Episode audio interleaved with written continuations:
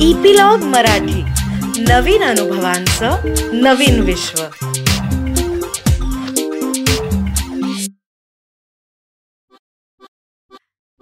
नमस्कार मी Reema Amrapurkar. Epilogue media बरोबर घेऊन आली आहे गोष्टींचा खजिना ज्याला आम्ही नाव दिलंय बायोस्कोप. या बायोस्कोप मधून आपण ऐकणार आहोत विविध ढंगी विविध रंगी गोष्टींचा खजिना जो महाराष्ट्रातल्या कानाकोपऱ्यातल्या लेखकांनी आपल्यासाठी तयार केलाय. आज जी आपण गोष्ट ऐकणार आहोत त्याचं नाव आहे अफसाना आणि ती लिहिली आहे रेणू गावस्कर यांनी. लग्न झालंय ती एका मुलीची आई आहे हे अफसानानं स्वतःच सांगितलं म्हणून ते मला मान्य करावंच लागलं. नाहीतर अगदी छोट्याशा चणीच्या या मुलीचं लग्न झालेलं असेल यावरही कोणी विश्वास ठेवला नसता.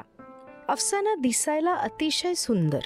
सावळा खुलून दिसणारा रंग त्या वर्णाला शोभून दिसतील असे काळेभोर भावस्पर्शी डोळे एका सरळ रेषेत असणारे दात लांब नाक आणि पाठीवर सोडलेली केसांची लांब सडक वेणी. या सगळ्या वैशिष्ट्यांमुळे तर अफसाना सुंदर दिसायचीच पण तिची खरी सुंदरता तिच्या हालचालींमध्ये होती. निदान मला तरी ते तसं वाटायचं. अफसानाची काम करण्याची गती तर वाखाणण्याजोगी होतीच.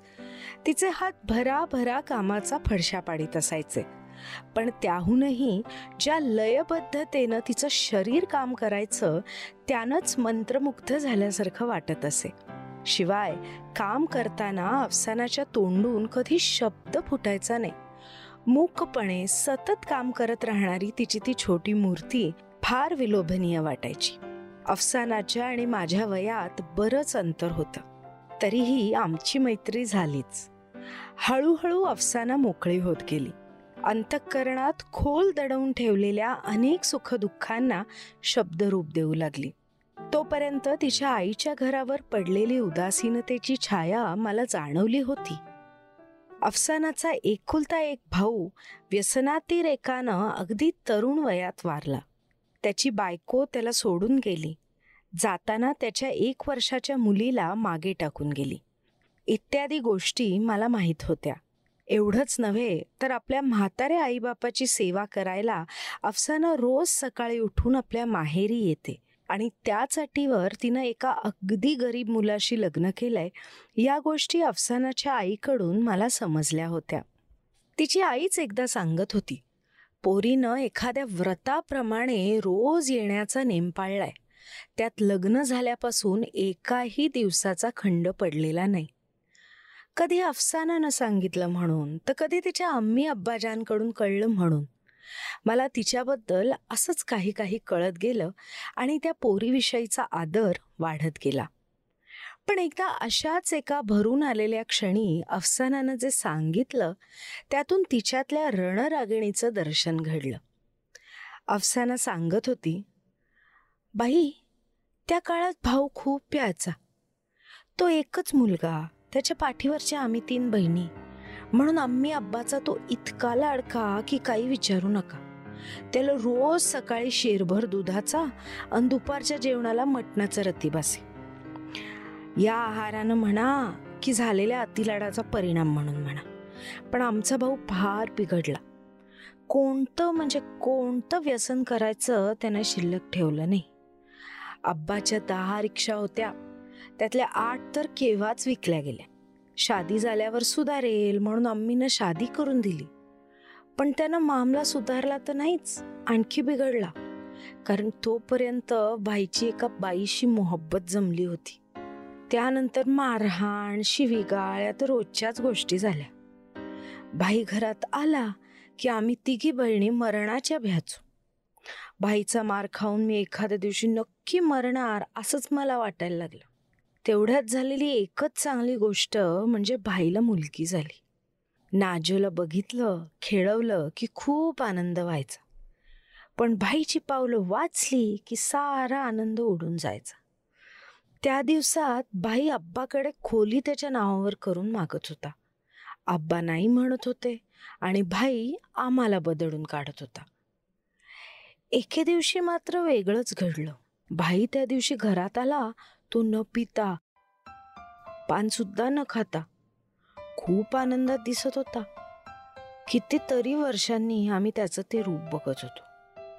भाभी नेमकी त्या दिवशी माहेरी गेली होती. नाहीतर तिलाही आपल्या शौहरला अशा रूपात बघून किती आनंद झाला असता. आम्ही अब्बा तो खुशीचे फुले नाही समार येते आम्ही घाईघाईनं चाय बनवायला लागली. तो भाईनं तिचा हात पकडला. आणि तो म्हणाला अब चाय रेन दे मैं तुम दोनों को घुमाने ले जाने वाला हूं. तो तसं म्हणाला मात्र माझ्या मनात भीती आली. यात काहीतरी धोका आहे असं वाटलं. काय करावं कळेना. अम्मी तो खुशी से पागल थी. अब्बा भी जाने के लिए तैयार होने लगे और मैं तो बस देखती रह गई. देर से ध्यान में आया. मी बाईला म्हटलं मैं भी आ रही हूं तुम्हारे साथ.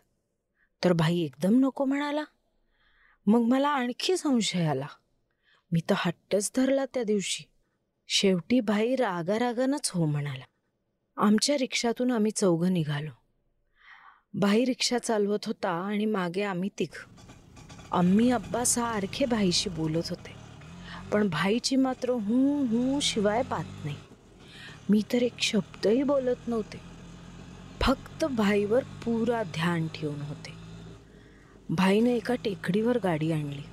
आम्ही गावापासून खूप लांब आलो होतो. आता पुढचा सगळा खोल उतार होता.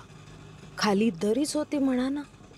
भाईनं गाडी तिथं आणली आणि मागे वळून अब्बाला म्हणाला की खोली त्याच्या नावावर करून दिली नाही म्हणून तो रिक्षा आता खाली दरीत सोडून देणार आहे. भाईनं रिक्षातून उडी मारण्याची तयारी केली आणि त्याचा डाव माझ्या लक्षात आला. तो उडी मारून त्याचा जीव वाचवणार होता आणि आम्ही अब्बाला मरण्यासाठी सोडून देणार होता. तो अर्थ माझ्या लक्षात आला आणि पुढे काय झालं तेच कळलं नाही. माझी भीती तर पळालीच पण एकदम माझ्यात काय शक्ती आली कोण जाणे. मी भाईच्या गळ्याला घट्ट मिठी मारली. त्याला म्हणाले जाना ही है तो सब जाएंगे। अम्मी अब्बा अकेले नहीं जाएंगे। चल चारों जन साथ में मरते हैं। भाई माझी मिठी सोडवण्यासाठी धडपडत होता। मला मारत होता पण मी त्याला सोडलंच नाही. चिपकली कशी चिकटून बसते भिंतीला तशी मी त्याला चिपकले होते. नेहमी भाईच्या जवळ जायची पण भीती वाटायची. त्या दिवशी भीती नाही नी काही नाही. आम्ही अब्बाची जान वाचवायची. बस ते मिनिट गेलं आणि भाई एकदम शांत झाला.